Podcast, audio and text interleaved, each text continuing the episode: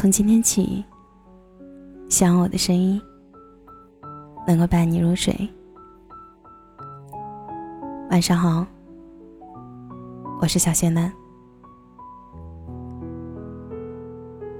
当你以为你因为一个人而拒绝一些东西的时候，是因为你本来就在抗拒那些事情。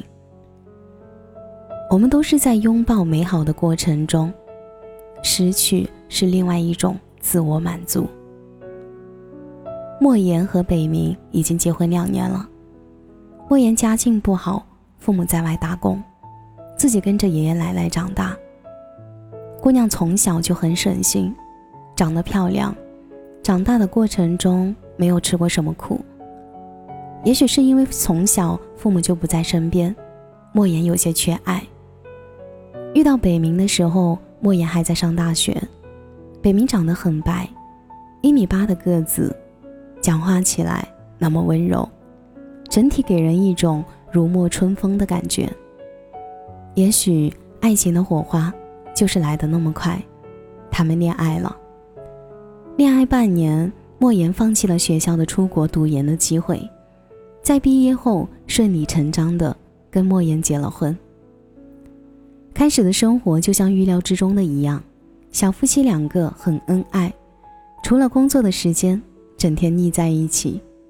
直到有一天，莫言怀孕了，北冥却不想要这个孩子，因为生活的压力、房贷、车贷，北冥觉得现在还不成熟，会打破现在的生活模式。现在要他，不是对孩子负责的一件事情。莫言被说服了。可是莫言心里好像失去了什么，两个人的关系似乎有了微妙的变化。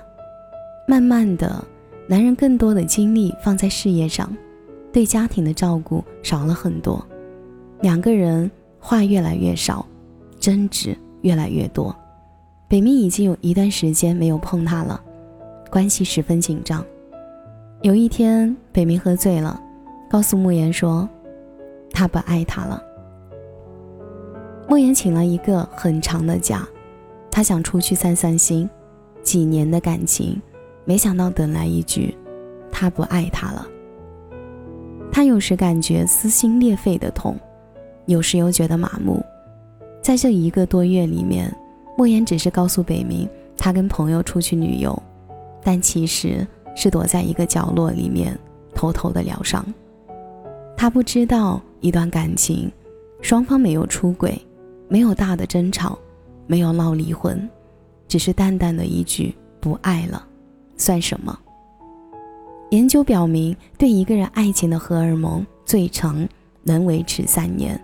也许他们的爱情快要结束了，他们之间没有孩子，没有感情的维系，工作不是一个圈子，很久没有好好沟通了。曾经爱一起做的事情。两个人都变了，在这段关系里，本来是平等的，直到莫言放弃了深造，放弃了孩子。莫言大概从心里觉得北冥欠他的吧，所以有了计较，也有了怨气。不知道从什么时候，美好的爱情变成了柴米油盐酱醋茶，争执和吵闹。假期回来后，莫言跟北冥。提出了离婚。后来，有人问莫言：“你当初为什么离婚？”我放弃深造，是因为我恐惧，我害怕一个人，害怕一个人面对新的生活和圈子，也害怕失去北冥。放弃生孩子，是因为我也没有做好为人母的准备，还有种种事情，都是源于我自己。但是我无形之中都把这些原因归到了北冥身上。跟我在一起，他压力很大，也许他老感觉自己像是一个坏人吧。我仍旧很爱他，但是在爱他之前，我想去找到那个最真实的自己，而不是在那段婚姻里挣扎、焦虑、患得患失。我们每个人。生来就是想要拥抱美好，找寻幸福。可是我觉得我让你不幸福了。我想找到那个最真实的自己。我知道，这样的我你也喜欢。我爱你，也爱自己。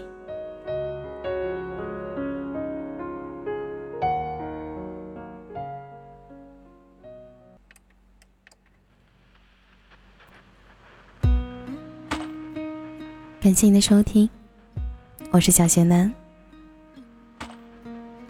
如果你刚刚喜欢我的声音，记得点点关注我。每晚十一点，我都在这里等你。节目的最后，祝你晚安，有个好梦。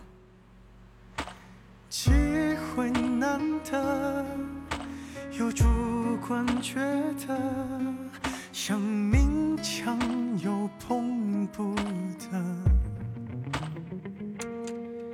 你的啦啦，我的快乐，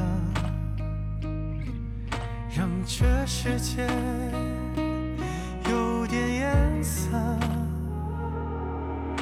我好想指责你太随意。